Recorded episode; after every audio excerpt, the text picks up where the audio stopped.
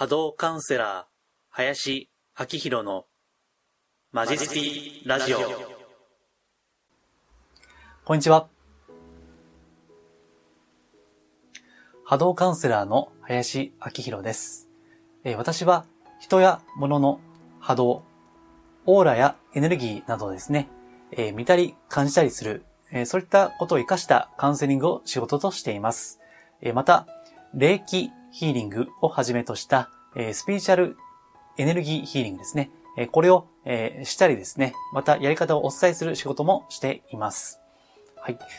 えー、今回ですね、あの前回ブログに書いた記事を取り上げて、えそれで音声解説をしていきたいと思います。えっと、そのブログのタイトルがですね、えー、引き寄せの法則についてなんですが、引き寄せを実践しているのにうまくいかない人が注意すべきこと。うん、引き寄せの言葉の罠から距離を置くですね。えー、こういったタイトルでですね、あのブログを書いたんですけども、えちょっとまた、え違う、若干違う角度でですね、えお伝えをしていこうかなというふうに思っています。うん。まあ、あの、最近あの、引き寄せについてずっと出してるんで、まあ、ちょっとね、え前回と被る、若干被る部分もあるかもしれませんけども、まあ、こういったことって、あの、深く理解した方がいいと思うんで、まあ、そういった意味で、えー今後も、まあ、同じようなことをですね、切り口を変えてお伝えをしていこうかなというふうに思っています。うん。えー、そもそも、引き寄せという言葉ですね。えー、この言葉、えー、っと、これ前回か前々回かですね、言いましたけども、あの、言葉って波動があるんですよね。うん。みんな、まあ、言霊って言いますように、エネルギーなんですよ。言葉って。えー、そもそも言葉というのはですね、えー、まあ、これは書いてないですけど、目に見えないエネルギーですね。エネルギーが、それがこう、形になったものですね。えー、それが言葉なんですよ。うん。まあ、あの、ことの葉なんて言いますけどね。えー、葉っぱですね、葉っぱ。で、えっ、ー、と、ことの葉のことですね。これは実は、あの、エネルギーのことなんですよね。厳密に言えば。それが葉っぱになって、こう、形になったのが、まあ私たちが普段使っている言葉ですよ、ということなんです。うん。ですから、えっ、ー、と、聖書でね、えー、はじめに言葉ありきと、えー、言葉はすなわち神であるということがあるわけです。そう。言葉は神なんですね。で、えー、話戻ってですね、えー、早速脱線ですけども、えー、引き寄せという言葉、これは波動は重たいという話をしましたね。引き寄せは重たいです、正直。えー、そこで対比として、えー、成功という言葉がありますけども、えー、成功よりも波動は重たいです。うん。で、その理由については、えー、前の動画やブログでもお伝えしてますので、よかったら、あの、それご覧いただければと思います。うん。で、この引き寄せの言葉ですね。まあそもそもどういう意味なんだという話ですけども、まあ当たり前ですけど、引いて寄せるですね。うん、引いて寄せるから 引き寄せって言うんだと。まあ非常に当たり前のことなんですけども、そう、ね、引いて寄せるんですよね。こう引いて寄せるね。はい。えー、そうするとですね、引き寄せたい願望というのは、えー、自分の中にないですね。今、それを実現していない。今、私はそれがないから、外から寄せるですよ。引っ張って寄せてくるわけですね。これが引き寄せですよね。当たり前ですよね。うん。ところがですね、この言葉が厄介なんですよ。まあ、そうですね。これあのまあ、他の方もおっしゃってるかもしれないけども、自分の中にないから寄せるんですね。あれば寄せないじゃないですか。もうすでに持っている、ね、すでにそれを、なんていうかな、手にしている、え持っている、あるいは、すでにある足元にある。ということであれば、引き寄せないわけですかね。その必要ないわけですから、えー、そうすると、引き寄せという言葉を使うにはですね、えー、自分の中にないよという、それを、こう、意識のレベルでは、なんていうかな、認めている、いるんですよね。これが厄介なんですよ。まあ、意識的に使えば問題ないと思うんですけども、あの、ちょっとね、えー、不用意に使ってるとですね、こう、引き寄せの罠ですよね、これは。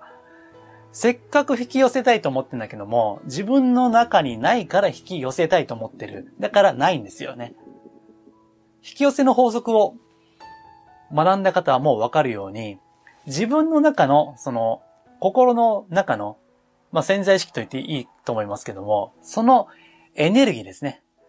心に描いているもの、すでにあるもの、すでに心の世界では実現しているもの、それがこう、現象のこの形ある世界、物質の世界、三次元の世界に実現していくわけですよね。そう。すでにあるわけです。実現する前からあるわけです。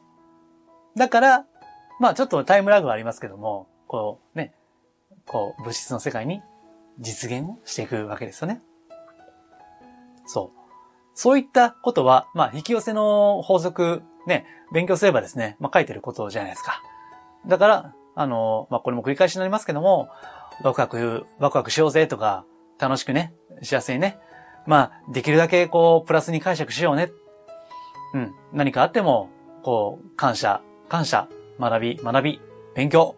ね。そうやって、こう、まあ、ポジティブ心劇と言いますかね。まあ、プラス思考と言いますか。そういうふうに、こう、プラスの感情を持っていこうということを言っているわけです。がですね。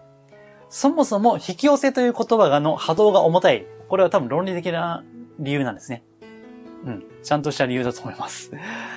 引き寄せという言葉自体がすでにないということを、こう、認めていることになりかねないわけです。うん。言葉の意味考えたら、まあ、さっきご説明した通りですよね。そう。だからね、あの、引き寄せたい、引き寄せたい、引き寄せたい、引き寄せたいって思えば思うほど自分の中にない。今はない。今はないけど、いつか、いつか手に入る。これが、えー、3ヶ月後、3年後かわかんないけども、いつか必ず今はないけど手に入る。っていう風に なる、なりかねないわけです。そう。ですからね、まあ、これは、うん、まあ、言葉の限界なんですね。ことの葉の限界なんですよ。えー、なんて言うんでしょうね。あのー、本当のその言葉のエネルギーが葉っぱになるとですね、実は波動って 落ちるんですよね。うん。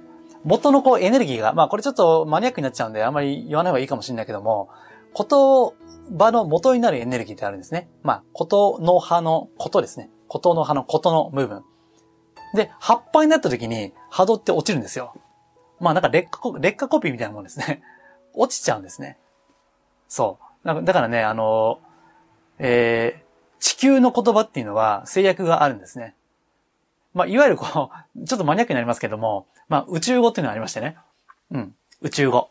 まあ、これはあの、私あの、おすすめの本でご紹介してる、えー、波動の法則っていう本があるんですけど、まあ、それにね、えー、宇宙語は載ってますけども、宇宙語の方が波動は、うん、いいですね。やっぱり、なんていうかな、えー、劣化してないんですよね。そう。うん、だからね、あの、地球の言葉は限界があるわけです。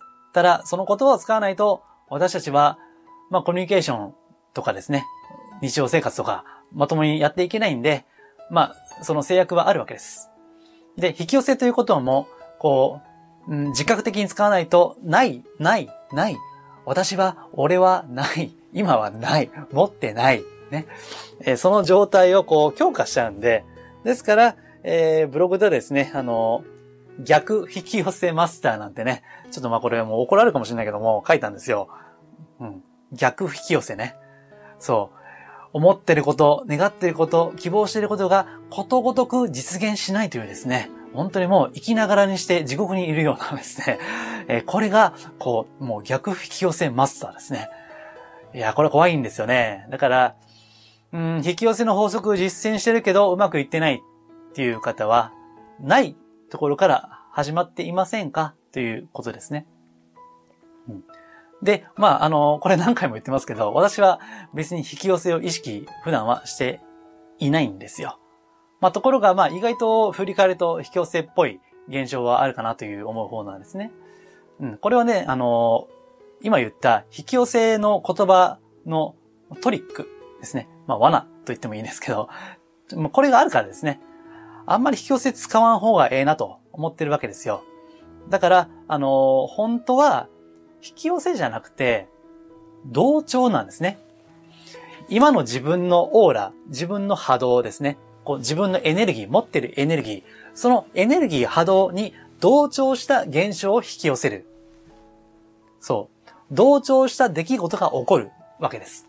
ですから、えっ、と、引き寄せという言葉よりも同調の法則といった方がまだいいです。まだいて、まあ結構いいと思いますね。えっ、ー、とね、今ちょっと波動を見ましょうかね。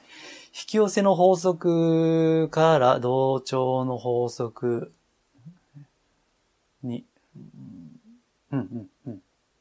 うん。あ同同調の法則な、まあ、波動レベルは高いんですね。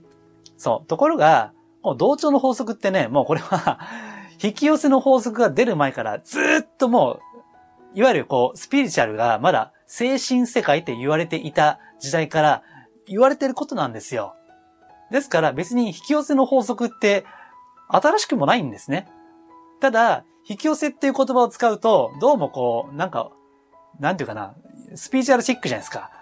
なんか、自動的に引き寄せるってね、まるで魔法を使ってるかのようなね、そういったワクワク感をこう、まあ刺激するような響きがありますよね。引き寄せってね。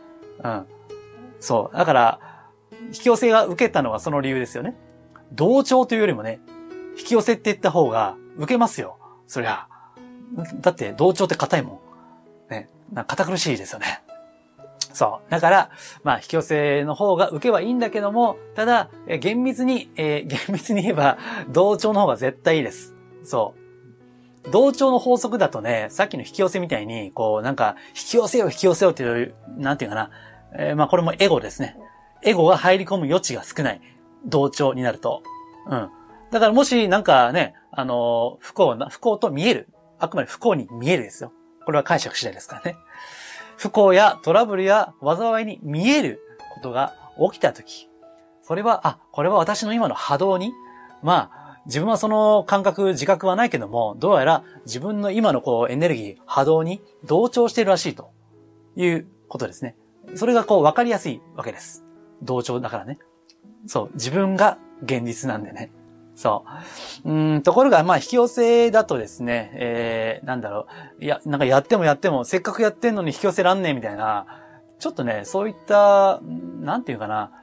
なんか、わかりやすいんだけど遠回りしてしまうような感じがしなくもないわけです。はい。えー、なのでですね、えー、まあ、引き寄せいいんですよ。あの、私もブログでね、こういった動画でも引き寄せって便宜的にまあ一応こう、まあしょうがねえから使おうみたいな ね、同情って言っても硬いしな、みたいな、えー、そういったつもりで引き寄せっていう言葉を使っているわけですけども、まあそこの、まあデメリットですよね。えー、それはまあ注意した方がいいわけです。はい。というところですかね。はい。まあ他にもブログ書いてることありますけども、まあまたちょっと前回の動画前々回かな？長かったんで、今日はこれぐらいにしておきます。はい。